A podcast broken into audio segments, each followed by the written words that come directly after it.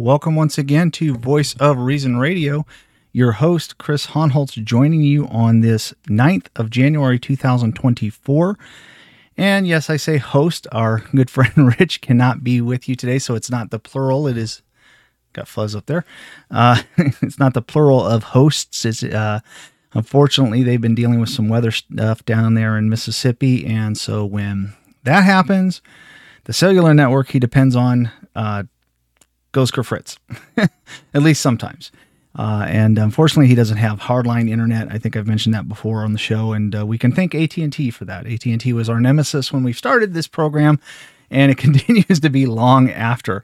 So it's very unfortunate that he cannot be here, but we are grateful to have you as always. Excuse me. You'll have to bear with me a little bit today, folks. I'm trying to do something a little bit different with this program. I'm actually trying to record this as both audio and video podcast so that we have something a little bit more to include upon our our YouTube channel. We've done a couple of short podcast or short webisode type uh, episodes in the past. Uh, even transferred one of those to audio so the the podcast listeners can kind of see what we're doing. Well, hear what we're doing, not see. So I'm doing this on both uh, OBS, which is our uh, video recording software, and as an audio. But that means there are things that I miss and forget and click on the wrong things. And this is perhaps the fourth or fifth time I've done this. In fact, I recorded an entire episode, except I didn't record it. I forgot to hit the record button. So I did a whole episode, rehearsed this really well last time, uh, and got to the end and realized I didn't have an episode to play. So, so this is this is uh, you know probably about fourth or fifth attempt of me doing this, as I say, and I appreciate your all's patience with us. Uh, this is our first recording of the year for 2024. We are looking forward to seeing what this year brings. Want to always remind you we are part of the Christian podcast community. It's a, a uh, conglomeration of podca- Christian podcasts that have come together for the purpose of kind of helping uh, one another in developing our podcasts and making sure that we are putting out good content helping promote one another a little bit, and at the same time, giving all of you a place to go where if you're looking for good podcast material that you can trust, uh, you can go to one kind of a one stop shop. So I want to commend you to check that out, man. Please give it a listen. Um, we have been interactive with several of the podcasts on there in the past. We've talked about them on the show. And uh, so far, I haven't found anybody that I have an objection to. So I would really uh, encourage you to check just about any of them out. I think you'll be blessed by it. Uh, also, want to remind you we have a website, slavetotheking.com. It's kind of our one stop shop where you can find things that we've been, I've been trying to put more written content out lately. Um, I've actually renewed my um, Twitter premium, uh, whatever they call it these days. uh, I, I, refuse to call it X until he comes up with a better name. It's Twitter. I'm sorry, Elon. It, X is a dumb name. Find a better name. But I enjoy writing, but one of the the drawbacks to writing is, of course, if you put it somewhere people don't know where to find it, nobody reads it. so what I've done is what I'm starting to do, and, and we'll talk about one of the articles I wrote today. I'm kind of cross posting. I'm doing both on Twitter and on our website. So there's a couple of places you can go to uh, to find uh, the thread or the the actual uh, article. And we're hoping this is something that can be an added tool to help people think through issues biblically and allow them to you know just refocus and, and make the the scriptures the lens by which you you evaluate your life and evaluate how your um, your walk and your practice should be. So slavetotheking.com encourage you to go check that out sign up to be a follower of the website because we all know social media is a very strange thing what today could be a very great free speech platform tomorrow could be uh, some tyrant's uh, based on some tyrant's whims, and some everybody's kicked off because they didn't like you. So we would encourage you to check that that format out as well and follow it. So I'm going to kind of just dive into things today. Now I'm going to ask you again, be patient with me. Um, one of the drawbacks to not having Rich here with me is that I uh, occasionally I have to wet, wet, my whistle and get my throat, dry, uh, you know, a little less dry. So if I pause, it's because I'm taking a sip of something to in order to uh, you know be able to keep talking. Um, but you know, thank you for your patience on that. And again, if if you prefer a video format, if you are a pod, uh, an audio podcast listener and you prefer a video format, you'll be able to watch today's episode on YouTube. I will include the link to that in the, the show notes as well. So we'll get uh, diving right in. And the reason I wanted to do this episode this week was as we're going into the 2024 year and now the election cycle. Of course, it's the big election. We're getting ready for the um, uh, the presidential election. I guess is the best way to put it. And of course, that brings with it a whole host of questions about who to endorse, who to vote for. Can I vote for a particular candidate? Can I vote for a particular party? Uh, if you are an evangelical Christian, by and large, you're probably going to vote more in the conservative realm. you're less likely to vote in the uh, the leftist or progressivist uh, side of things. However, as we've talked about on this show before, just last presidential election, we had what is evangelicals for Biden. Why? Because Trump was such a horrible, horrible person. There was no possible way anybody could vote for him. So let's vote for uh, for Joe Biden. And what a disaster that's turned out to be. I don't think we hear from those guys very much, except maybe some crickets. Yeah, that's about it. That's all we get. So um, as we go into this particular cycle I wanted to address something we've kind of talked about on this program before, but I wanted to use a few examples to kind of bolster what we're what we've been addressing. In uh, when it comes to Christians and voting and political parties and and uh, political movements, it's it's kind of a like I said, it's it's kind of a given that most evangelical Christians will vo- vote more in the conservative realm meaning that uh, be it independent or be it uh, uh, a Republican, most evangelical Christians are going to vote for someone who has something other than Democrat next to their name. I think that's kind of a given at this point. So, with that in mind, should is that something that should raise some concern for us? And I say that in a, in a very different reason than most, say, your big name evangelical persons would. We people, somebody who, who might term a big Eva, kind of the the thought leaders, right? They they kind of term themselves the thought leaders. We've talked about them before, and um, that's not where I'm going. Now, your big Eva type of person might say. Um, well, we we we uh, Christians shouldn't be Republican or Democrat. They shouldn't be left or right. Or, you know, uh, we we don't want to alienate people through politics. We don't want to, uh, uh you know, just associate and drive uh, with one party and drive other people away that need Jesus, kind of thing. And here's my thing with that. Let me let me start there. When it comes to the issue of you know Jesus is neither light, uh, right nor left. Christians shouldn't be Democrat or Republican. You know, there's there's room for everybody, kind of thing. Excuse me my my issue with that is this as an evangelical christian as somebody who looks to the scriptures and believes it as our authority by which we are to evaluate all things judge all things live according to our uh, live our lives according to and how we worship the lord and how we practice there are certain things that are just absolutely clear we cannot we cannot endorse things in which god says that is a sin so for example when you're talking about the Democrat Party or the leftists.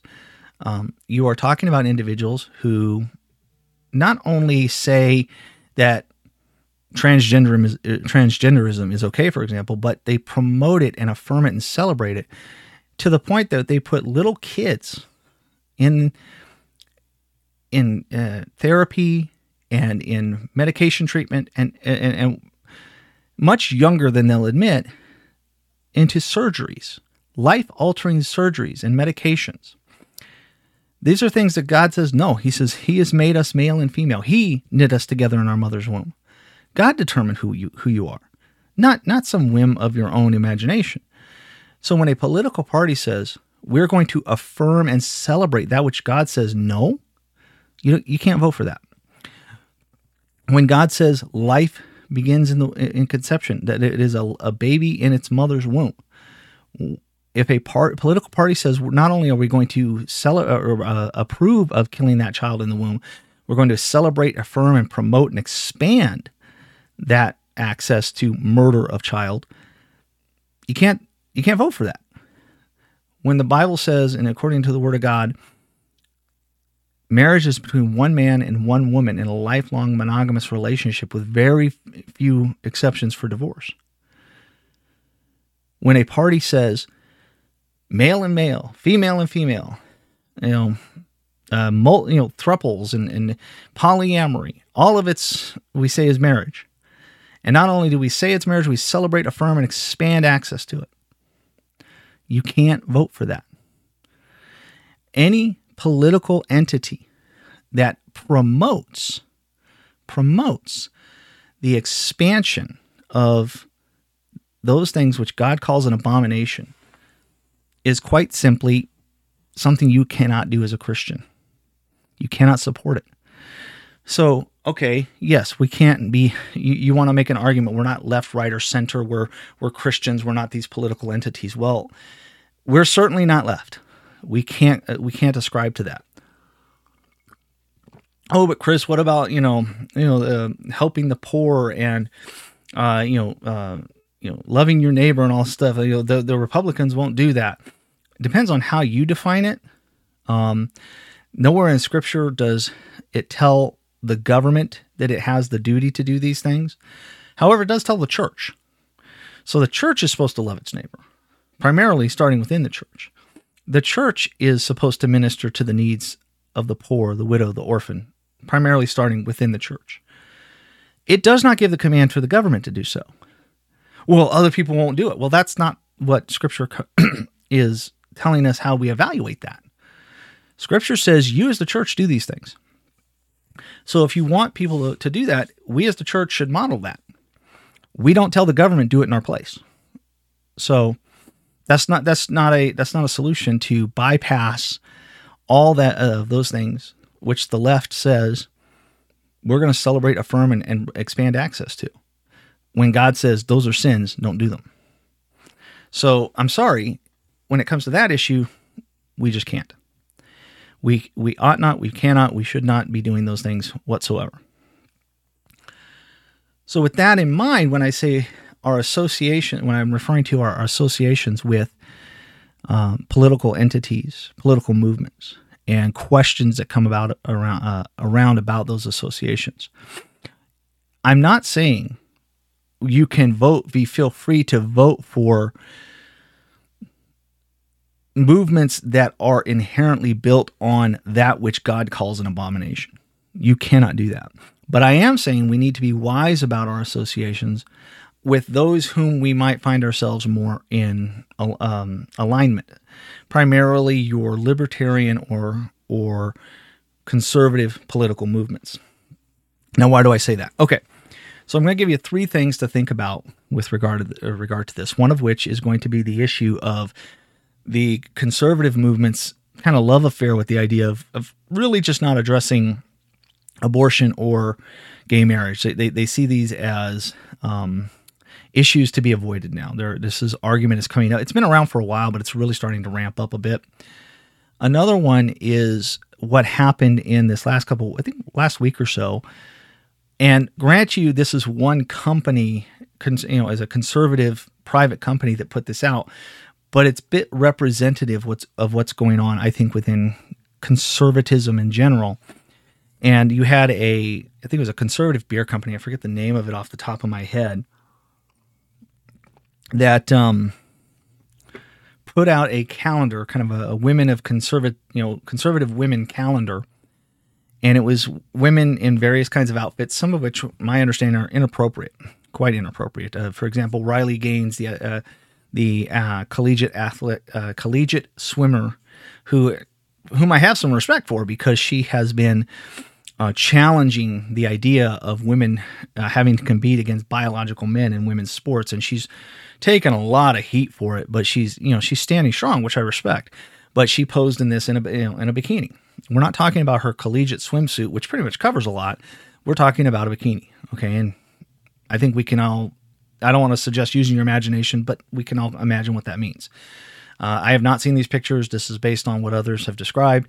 I think I've seen some quick images that went through my t- Twitter scroll that were kind of edited to where you can't see everything, which praise the Lord for that. Um, but inappropriate pictures of women posing uh, on this calendar. And again, not all of them were. My understanding is some of them were kind of dressed up in, you know, maybe like 1950s ish pinup, not revealing clothing or anything, but, um, but it was produced for uh, a calendar of, of women for men to look at. And this was a conservative movement that did this. And you have this is something that's happening within the conservative political movement. And one of the leading uh, entities in that would be Daily Wire. Not, you know, when Daily Wire started kind of saying, hey, we're going to kind of create this parallel entertainment genre uh, because we want to show that not everybody is, or that, that there's a market for entertainment that's conservative driven, that it's not all about wokeism, not all about objectionable uh, you know, material. We want to create a subscription service and sell the this entertainment. Also, we want to create products and sell those products.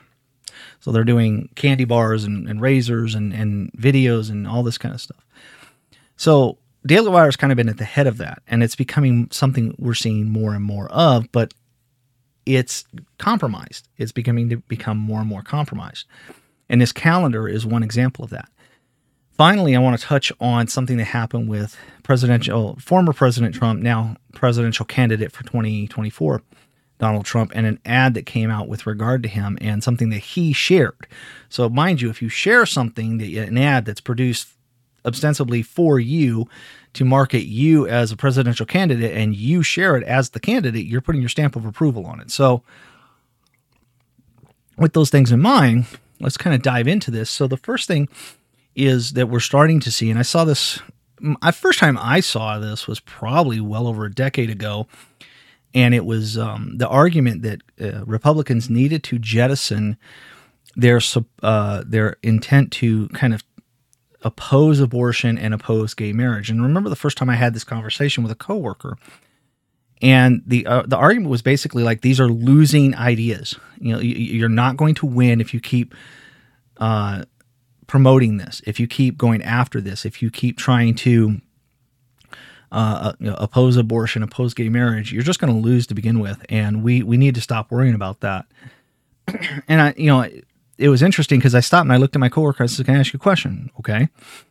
Um, as born again Christian, somebody whose faith means a lot to me, do I or do I not have the right to el- seek to elect people who represent my views, who represent my ideologies.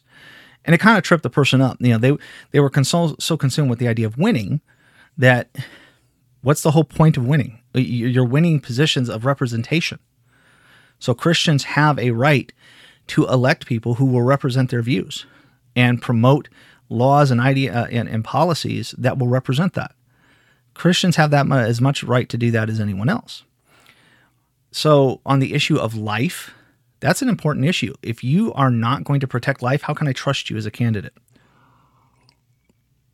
You know, I had a, a governor of ours who we had had a uh, we had had a pretty bad Democrat governor here in Nevada at one point, and uh, had a looked like we had a strong Republican contender by, under the name of Brian Sandoval, and um, I remember thinking, oh yeah, and I'm listening to some of the stuff he's put out, and I'm thinking, yeah, I'll vote for the guy, and especially because the Democrat guy's a just total uh, mess got to vote for the Republican. And then uh, I, I think I was in a discussion with my wife. She had asked, you know, where he stood on abortion. I thought, you know, that's a really good question. I had not checked that. I just assumed it. I had to do some digging because, you know, now former Governor Sandoval was pro choice. He just didn't make it very known. Had to do some legwork to find that one. The man never got my vote. And, uh, you know, as somebody who worked as a state employee under him, uh, I'm glad I didn't vote for him. He he did some good economic things for the state, but he was a horrible governor and he was very two faced and uh, he would stab you in the back. And he did, in my agency in particular, he very much did. So if you're if you're going to compromise on the life issue, I can't trust you. I, I can't trust you to make choices that will ultimately be what's right and good and what will honor God. If you're going to promote gay marriage, I can't trust you because you're willing to say that sexual deviancy is so acceptable that uh, you're willing to, you know, just punt on the issue.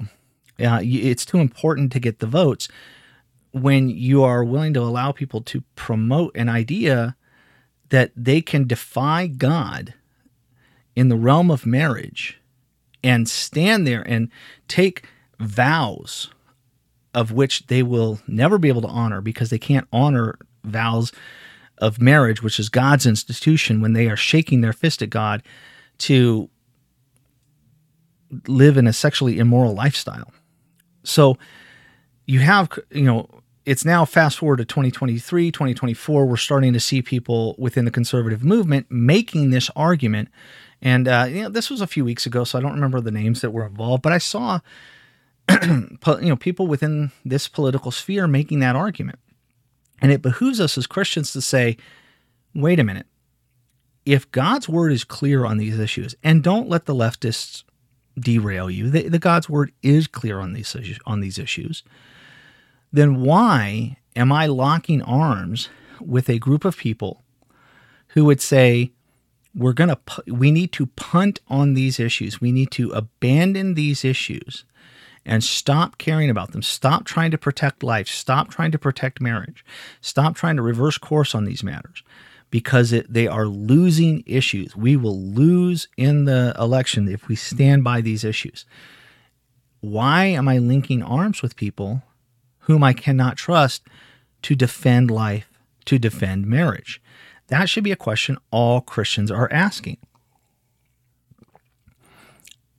And here's the thing I've had people on an online discussion say, well, you're so consumed about this, but it, we're going to lose if, if you make an issue of this. And if we lose, we can't even address that issue once they're in office.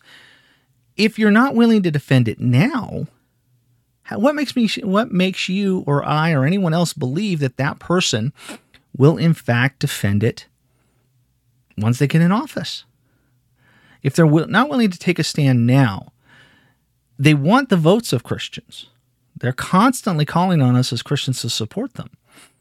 But they don't want to hear what Christians have to say on the issue of life, on the issue of marriage.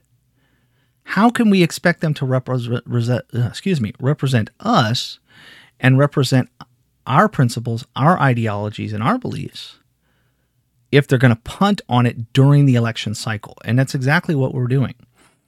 So I say this because those are important questions. As a Christian, you know what God's word says. And if you don't know, stop this vi- you know this video or this podcast and go online and start looking up this stuff.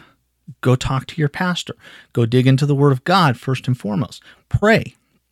Understand what God has said. Don't be derailed by individuals who hate God and hate His Word and want to tell you, well, God hasn't spoken on this issue. It's not as clear as you think, even though it clearly says that a man shall not lie with a man as, he was with a woman. It's an abomination. Um, that, that's not what it really means. Oh, but it also talks about mixed fabrics and not eating shellfish, so don't worry about those. Believe it or not, folks, there are answers to all of those things. And some very sound Christian scholarship has been done on these things. And all we got to do is take the time to study it. But we need more than anything to trust God's word. And if you have people who are willing to say that life and marriage are unimportant, but boy, our economic policy, that's important. Boy, our border issue, that's important. If if you want to protect life and if you want to protect the economy, then you better start with protecting the people. And that don't get much more vulnerable you don't have you, you, the, the greatest victim of homicide in our nation today is is ch- unborn children in the womb. If you're not going to protect that, what makes me think you're going to protect the border? What makes you think you're going to protect my pocketbook? You are more consumed with a socio-political perspective and gaining political power than you are about life, and you are willing to throw that to the uh, to the uh, you know throw that out and say no we're not going to discuss that issue. It's not important. We need to win. That's more important. That's concerning.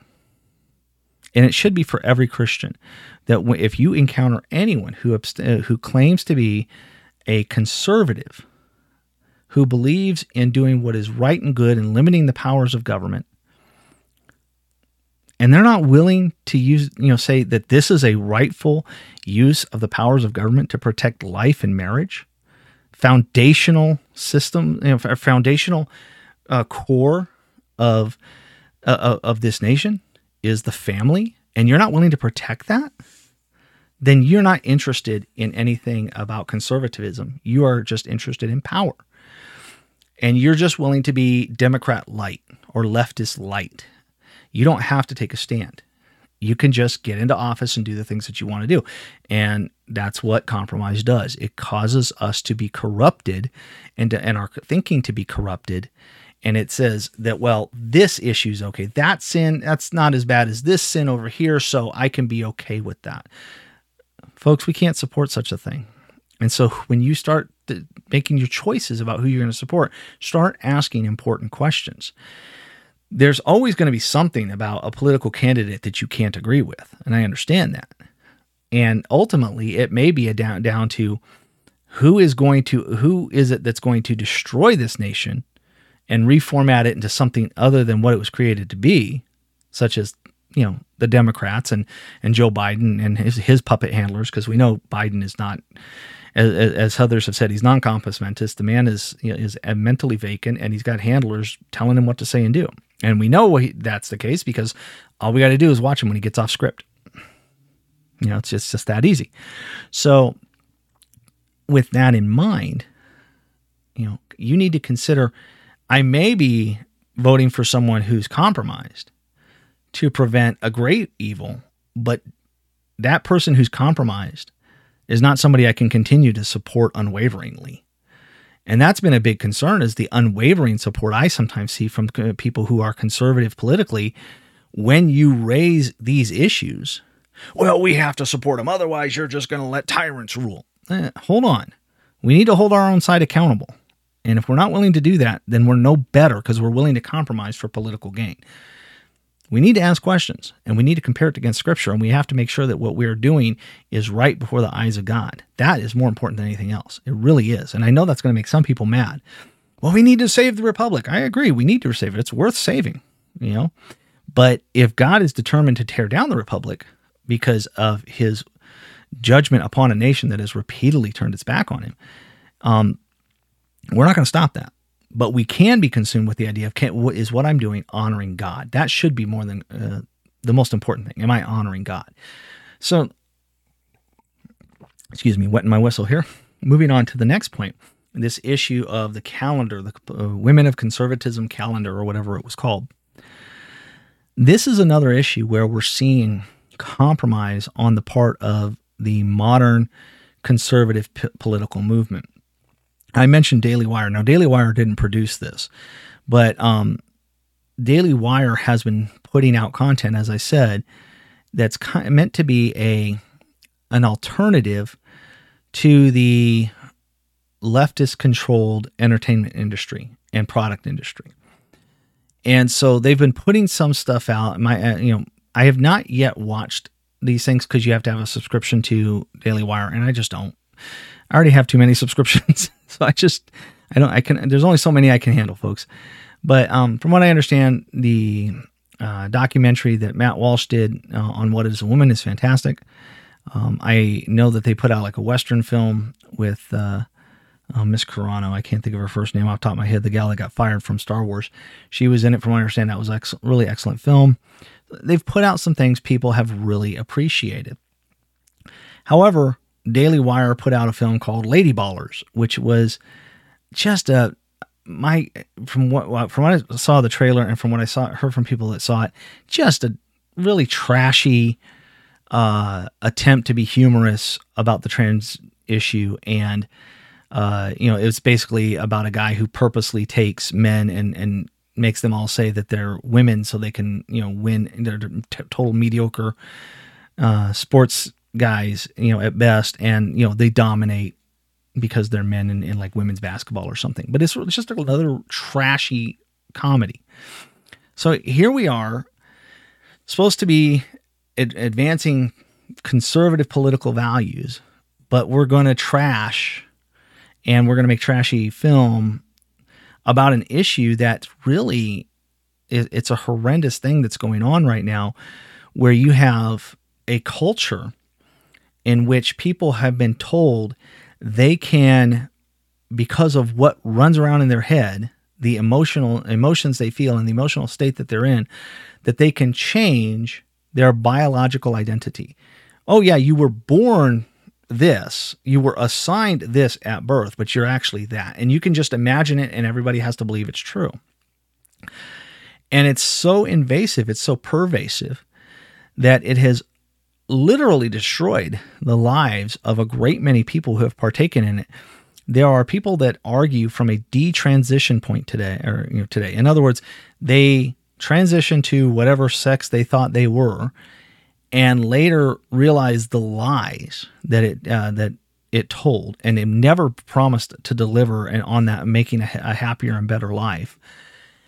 And these folks have tragic stories to tell of what was done in the name of advancing this transgender uh, you know, craze ideology. There have been people who have taken their lives because of it. There are young women today who will never have a normal feminine life, and it destroys them mentally and physically, and who are now beginning to file lawsuits because of how destructive it has been. And in order to advance this ideology further, we have people saying we need to get to the little kids. The a kid just a few years old can tell you if he's a boy or a girl.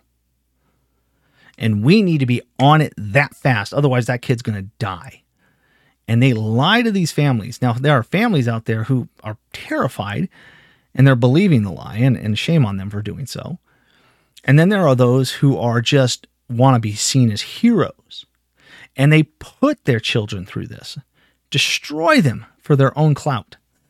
It's, I, I saw a video to, uh, today that somebody shared of this whole family. There's this beautiful little boy coming up the stairs, and he goes to this closet and opens it up, and out there's the dress. And they, they fast forward time, and the kid's got long hair, wearing a dress, makeup, the whole nine yards, and they just and, and they're all celebrating over, so happy and they are destroying this little boy. That's that's abuse. That's child abuse. But Daily Wire turns it into a crash joke to mock the, the ideology, to be sure. But it's a trashy comedy for entertainment purposes.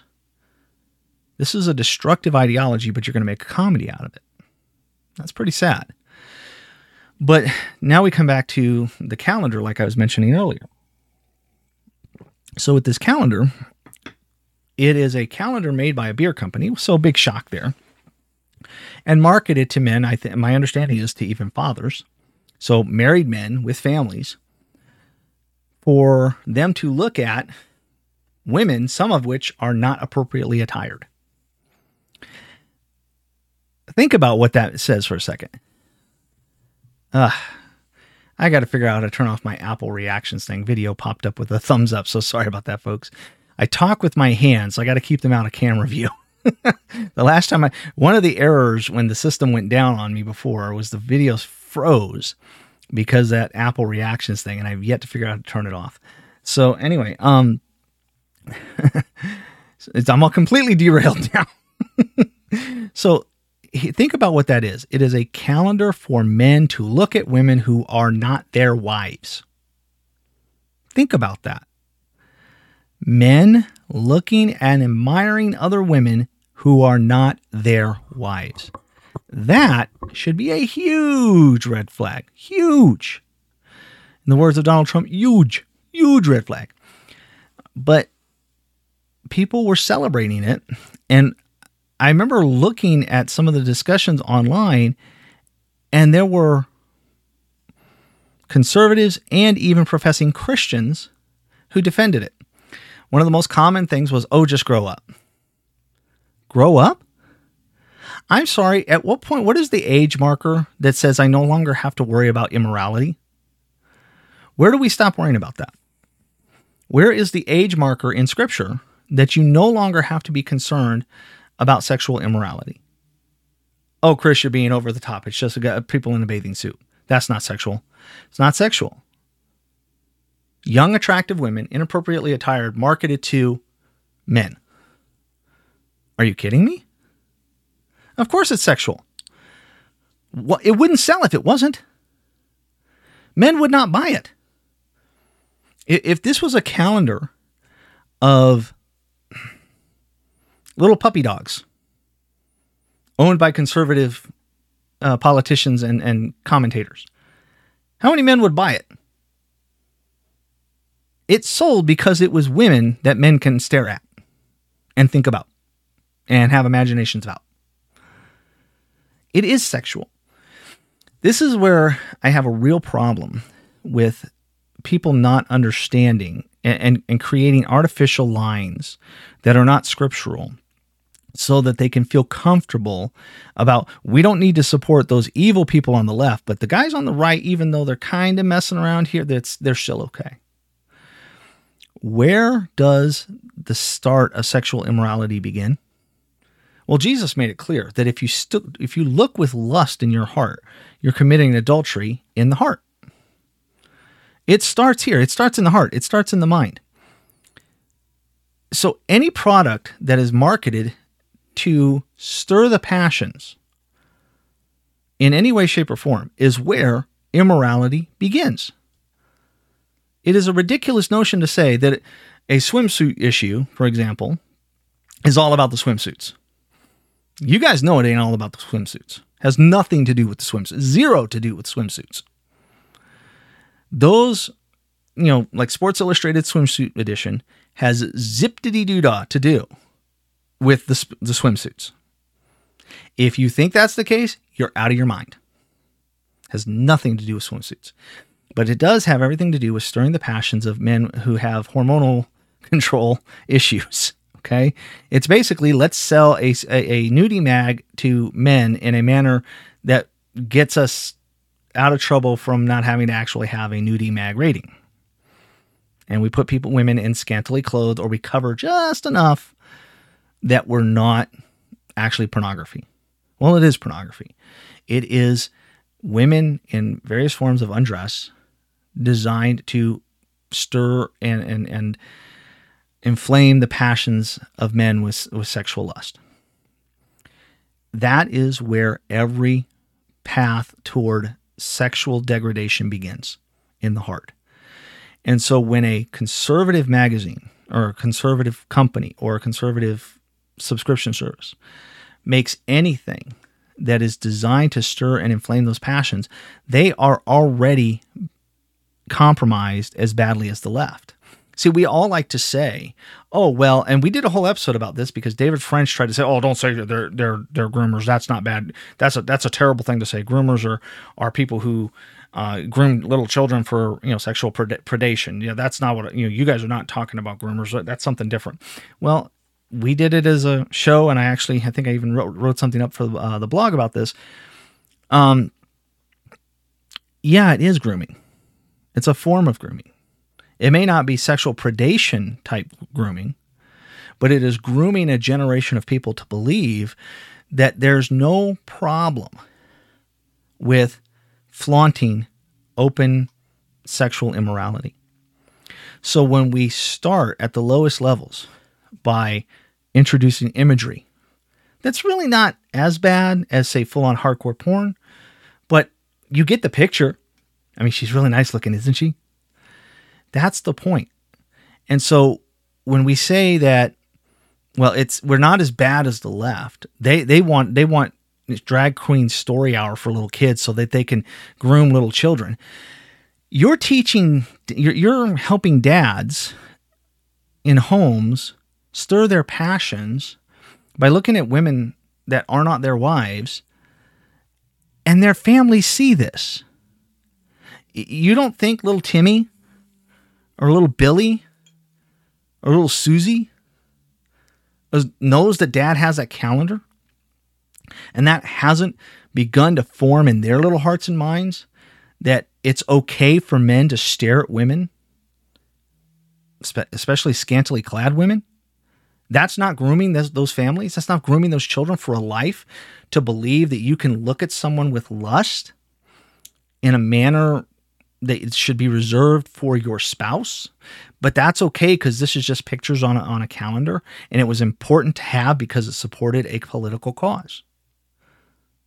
How is that any different than the left who says it's important to support trans kids because they they're they're people too, and we're going to use that to promote our political agenda?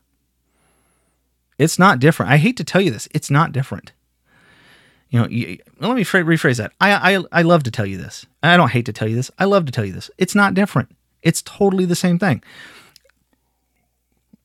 It's only different by perception. There are people who today who think to look with lust is not a, is not a big issue. It's okay to look at a lady and, and have sexual thoughts as long as you never act on them. But Christ himself said to look with lust, a person who is not your wife, is to commit adultery, and you'll be judged just as harshly. So if we are telling people that for political gain it is okay to approve of that which God has said is wrong, is a sin, then folks, we are not conserving anything. Stop and think about that conservative implies that we're conserving something, preserving something, right? We're conserving those things that the founding fathers of this nation felt were the bedrock principles by which we should be founded and built upon. And that's what we're trying to conserve and preserve. But we're saying, no, we don't really need to worry about those things. We just need to get elected so we can promote the policies we like. That's a very huge red flag. Okay. Again, if you're engaging in conversation with people about this issue, we need to be focused, laser focused on the Word of God. Excuse me, which says that to look with lust is a sin. And if if we as Christians are not addressing that issue, if we are not holding our own side accountable for that, if we are unwilling to speak up because it might cost us politically, then we have put the political idol, the false god of conservatism, which is hardly conservative at all anyway, on the shelf and we've bowed to it. And I wrote an article on this and I'll put that in the show notes. And I just said, you know, what good is it to win an election yet lose their souls? Because that's what's happening is we are being told by the conservative movement, you need to be quiet we need to win an election. These are losing issues. This stuff is not that bad. You're more. Why are you concerned about this, but not the transing of kids? Well, this transing of kids starts some, way back here, in an area that you're unwilling to acknowledge. Excuse me. I got something in my throat right now. Um, so the whole issue of being unwilling to hold our own side accountable, and to be willing to say that you need to you're going to stand before God one day. You're going to be held accountable. And you're not willing to hear this out. It should cause us a grave amount of concern. The people on the right, the people who are the part of this conservative movement who are jettisoning jettisoning these issues, first off, understand they've unhitched themselves from any kind of moral objectivity. They don't want moral objectivity anymore. We're seeing that more and more as we can as entertainment on that side continues to grow as access to um, you know the the market grows and we're trying to expand our reach into uh, to more and more people for for vo- to gain more voters they're unhitched unmoored from any sense of moral objectivity because moral objectivity is an obstacle to reaching those goals if, if your goal is political power if your goal is wealth and uh, celebrity and uh, an opportunity to grow your brand, then you're not worried about moral objectivity. Therefore, you're not worried about the word of God. You're not worried about his laws. You're not worried about his commandments. You're not worried about pleasing him. You're worried about winning. Now, winning is a very odd definition. Um, you know, it seems that the only the only way they can the only win that they consider a win is to actually get into office or, uh, you know, increase the bottom line in some way. Winning to them is not actually holding the moral high ground. So, why why are we seeing that? Because just like the left, conservatives are populated with the same sinful people, same people who have the same sins, same proclivities, same weaknesses. People who desperately need the gospel of Jesus Christ. But we are expected to link arms with them so that we can win an election. They may get into office, but they're not going to promote that which is godly. If they're not willing to take the stand here, if they're not willing to say, we're not going to produce that kind of film content, we're not going to produce that kind of uh, magazine or calendar, we're going to stand for life in the womb. We're going to protect life at all levels. We're going to protect the family. We're going to protect the foundations of the family. We're going to fight against sexual immorality. If they're not willing to do these things, then the only thing they're preserving is their own lust for power. And so, with that in mind, we have to consider that as we're going into the uh, voting booth, we need to be careful about, not being unequally yoked with a movement that has no interest in the things of God. It doesn't want our voice, but boy, they sure want our votes. Again, I'm not telling you who to vote for. I'm not saying don't vote for Republicans. I'm not saying don't vote for independents or, or libertarians or anything. I'm simply saying be very, very cautious about who you link arms with. And then on top of that, be aware that these are individuals who really probably aren't interested in you or what you have to say or interested in representing you or your beliefs. They just want power. So, with that in mind, you need to be praying for these individuals. You need to be sharing the gospel with these individuals. You need to be holding up the highest standards of Scripture and you know preaching it to them. If we're willing to say we need to speak the truth to the left, we should very much be willing to speak it to our own political side, or at least the side we align ourselves with. That's really important, folks. It's really, really important. Now, with one final thing to to go over, um, this is where I said, you know, I was talking about Donald Trump earlier, and I, I said, I, I, think I said I'll, I'll, I'll touch on him again here in a minute something came out this i think it was just this last week um, the first person who shared it that i saw it from was oddly uh, a daily wire employee megan basham i actually have a lot of respect for miss basham even though she works for daily wire she's really i think done a good job uh, as kind of their religion writer and she's really from the things that i've seen her do been pretty sound in her coverage of some of these topics um, she shared something that was an ad that was put together. Now, what I don't know, if somebody knows, please email me. Maybe I, am maybe I'm just not. I, I, haven't looked into it very far, and perhaps maybe I, I, just need. I'm not seeing the right thing. I'm not sure who made the ad for or with regard to Donald Trump, but what I did see is that Donald Trump actually shared this ad on his Truth Social accounts. I think I mentioned this earlier.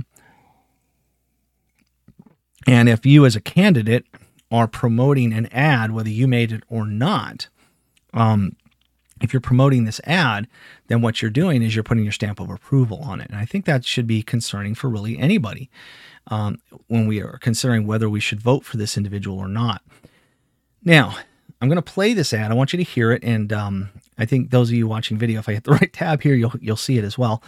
Um, it's done in the kind of the style of if you don't know who it is paul harvey uh, was a kind of a uh, news and social commentator great guy you know just had some fantastic content that he put out in his day uh, he was famous for and that's the rest of the story where he would literally add a lot of detail to historical issues or historical events that most people wouldn't know about. You know he, he was giving you his his whole thing was to give you a full picture of the person or the uh, people involved in something. And so it was really great stuff that he put out.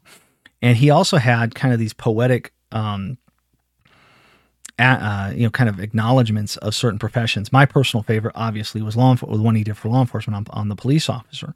Twenty five years in law enforcement. Sorry, um, you know, it's you're gonna have to forgive me for that one, but I really loved it. I thought it was great. You know, talking about what the the officers expected to be and and and these unrealistic uh, ideas and expectations of them. But he also did one on God Made the Farmer. Well, this particular ad is God Made Trump. So it's done in that way. Now, when you hear it, you might be like me, you might cringe a little bit on some of the things that are said.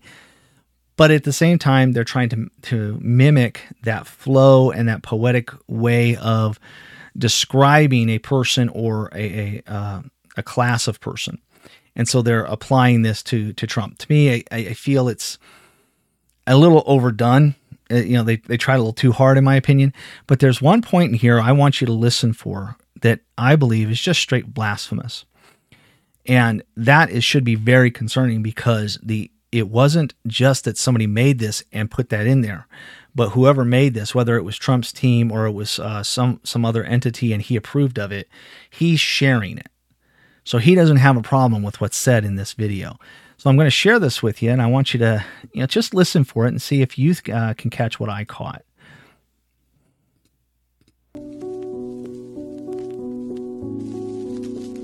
And on June 14, 1946, God looked down on his planned paradise and said, I need a caretaker. So God gave us Trump. God said, I need somebody willing to get up before dawn, fix this country, work all day, fight the Marxists, eat supper, then go to the Oval Office and stay past midnight at a meeting of the heads of state.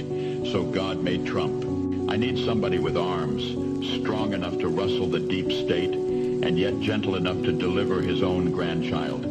Somebody to ruffle the feathers, tame cantankerous World Economic Forum, come home hungry, have to wait until the First Lady is done with lunch with friends, then tell the ladies to be sure and come back real soon. And mean it. So God gave us Trump. I need somebody who can shape an axe, but wield a sword. Who had the courage to step foot in North Korea.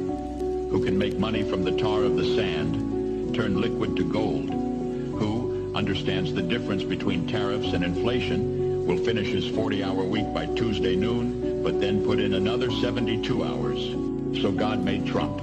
God had to have somebody willing to go into the den of vipers, call out the fake news for their tongues as sharp as a serpent's. The poison of vipers is on their lips, and yet stop. So God made Trump. God said, I need somebody who will be strong and courageous, who will not be afraid or terrified of the wolves when they attack, a man who cares for the flock, a shepherd to mankind who won't ever leave nor forsake them, I need the most diligent worker to follow the path and remain strong in faith and know the belief of God and country. Somebody who's willing to drill, bring back manufacturing and American jobs, farm the lands, secure our borders, build our military, fight the system all day, and finish a hard week's work by attending church on Sunday. And then his oldest son turns and says, Dad, let's make America great again. Dad, let's build back a country to be the envy of the world again. So God made Trump. And so God made Trump. That was the that was the ad. Did you hear it? Did you hear the blasphemy? I hope you did. I hope you heard it because it should raise huge as I've said before, red flags. should set the hair on the back of your neck standing up. What did the what did the ad say? That someone who could you know watch over the flock to shepherd mankind who would never leave them nor forsake them. You've heard that before, right? Shepherding, not leaving or forsaking. Yeah. You know who they're applied to? Not Donald Trump. John 10 11, Jesus says, I'm reading from the English Standard Version I am the Good Shepherd. The Good Shepherd lays down his life for the sheep. The Good Shepherd, the one who shepherds over his people, is Jesus Christ. It's not Donald Trump. It's not any man. It's no politician. It's no humanitarian. It's not a pastor. It's not, uh, you know, it's not a podcaster. It's nobody. It's Christ alone. You don't get to use the title of shepherd like that, shepherding mankind, and applying it to Donald Trump, who will never leave them or forsake them, right? Hebrews chapter 13. Verse 5 Keep your life free from the love of money and be content with what you have, for he has said, I will never leave you nor forsake you. Who's he? Oh, let's back up. Verse 4 let the uh, let marriage be held in honor among all and let and let the marriage bed be undefiled for god will judge the sexually immoral and adulterous and then he says keep your life free from money or from the love of money, for he has said, I will never leave you nor forsake you. God, Jesus Christ, is the only one who will never leave us nor forsake us. This is specific biblical language. Remember, just like a few sentences before, in referring to you know fake news people, the ad says the poison of asps is on their lips. We've heard that one before, haven't we? Oh yeah, it's Romans chapter three, referring to all mankind. The person putting together this ad specifically used political language, or, excuse me, biblical language in a political ad meant to tickle the ears of the religious people. Remember what I said before? They want their they want our votes. They don't necessarily want our voice, they want our votes. Specific biblical language being used per, to promote a person running for president. That's blasphemous.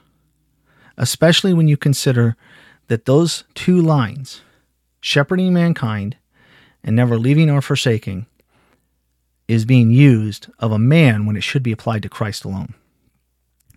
This should offend every Christian. It should be deeply offensive. It should cause us to recoil in horror at anyone who would think that it is acceptable to use language specifically to, uh, meant to be applicable to Christ alone. It should cause us to recoil to think that it could be applied to anyone. And I don't care how good a, po- a politician they are. I don't care what kind of good businessman they are. you know, Donald Trump could have the most stellar record of anybody ever. He doesn't. I think that we'd be foolish to think otherwise. He doesn't. But I don't care if he was squeaky clean. That those lines have no business being attributed to him ever oh, well, it's just a political ad. I don't care. That's the thing. It, we should not care what the context was, apart from the only context where that could be used is if somebody said, you know, there's only one person who will never leave nor forsake us, and that's Jesus Christ. Yet, this po- said politician, in desiring to be conformed to the image of his of his Savior, desires to have that same tireless love for his people if you want to make a comparison, something like that, I could almost go, all right, I'm willing to hear what you're having to say, but you better be very clear about it. But no, no, no. This ad said he, he, meaning Donald Trump, will never leave nor forsake them, and that he would shepherd mankind. I don't care how clean your image is. You don't get to use biblical language applicable to Christ to you alone. You just can't do it. You are claiming a status that does not belong to you and like I said, it should offend all of us. But the thing that worries me is while I, I give genuine kudos to, to Megan Basham and really a lot of people, there were a lot of Christians who said this is straight blasphemy. But there were the others who said, "Oh, you're being um, you're being picky, you're being judgmental." Oh well, you know, he, he, I doubt he or his team knew anything about this ad. Well, he they shared it. I, I doubt they were involved. Doesn't matter. They shared it. Well, I you know I had one person tell me, well, I, I don't necessarily like everything about uh, uh, about, about Trump, um, but I, I, I would vote for a ham sandwich over you know Biden. So you you need to back off. This this you know this this win is more important essentially. um, there are people who are professing Christians who are saying we need to grow up, we need to not worry about this, that the election means more. If ultimately, through your God informed conscience, and I always say this, through your God informed conscience, you are led to vote for Donald Trump, so be it. You look at the playing field, so to speak. You look at what Biden and his regime represent. You look at what they're trying to do to people and to this nation and you go, Trump's got a lot of issues, but here, here, and here, I believe he most aligns with what Scripture says. And so he's the, he's the guy I believe I've got to vote for in order to be a stopgap to stop this from happening until we can figure out a better option. Okay, I, I'm fine with that. I don't have an issue with that. But that doesn't absolve him from correction, rebuke, and critique. And if we are unwilling as Christians to critique the political right when they not only do things that are sinful, but then turn around and attribute that which belongs to Christ to a political candidate, if we can't stand up and say, this is wrong, repent of this, then Christians, what have we, done but made an idol of politics ourselves? I understand the sincere desire to reverse the course of this nation. I really do. But that doesn't mean we are absolved of our responsibility to act in a manner that honors and glorifies our Lord and Savior Jesus Christ. I'm not saying that if you vote for Trump that you've sinned in some way, but I will say, I, I like what my brother Samuel Sey said. It's not a sin to vote for Trump, but it is a sin to defend Trump in what was he was uh, promoting of himself there. If you are defending a, uh, a heathen, I'm sorry, he's not a Christian. I said this already. He's not a Christian. Defending a heathen using the words of God for himself, you are sinning because you are defending blasphemy. That you need to repent of. I've talked about this and, and, I think I've written stuff up on it before. The idea of no enemies to the right or no enemies on my right is one of the most foolish ideologies we've ever bought into. You know, it's like, oh, well, the left, they just, they vote as a unit, as a block, and they never, you know, they don't worry about how obs- uh, obscene some of their, uh, you know, extreme people are. They just, they get the work done, and we need to be like that. No, we do not. We need to be a people who are willing to say, what has God's word said? And are we willing to stand up for it, even if it costs us? And I think the answer must be yes. We must be willing to stand up for the truth and honor God in all that we say and do, regardless of the outcome. And if we aren't willing to defend the scriptures against such a twisted use, then what are we doing? We have become the very thing we hate because we are willing to pragmatically abuse the word of God for our own gain. Shame on us if we do so. The political right is, as I said, filled with people who desperately need the gospel of Jesus Christ. You know, you see the shirt I'm. If you're watching the the video, you see a shirt I'm wearing. It says "We preach Christ." It comes from uh, Pilgrim's Coffer website. Great stuff. Really, re- I don't get paid to say this. I haven't even gotten a discount on anything I bought. Uh, but uh, our good uh, buddy Jared runs this website and has fantastic content. Uh, the the stuff like this shirt is just the tip of the iceberg. Uh, the materials that he makes available and sells, please go go visit a Pilgrim's Coffer. Um, but we preach Christ. That's what we should be most concerned with when we're what the linking arms and being un, potentially unequally yoked with a movement that doesn't want anything to do with Christ, but it sure wants his voters. Our primary concern should be those are people that are a mission field. They need Jesus Christ. We need to be preaching Christ to them because they have unhitched themselves. They are unmoored from the Word of God.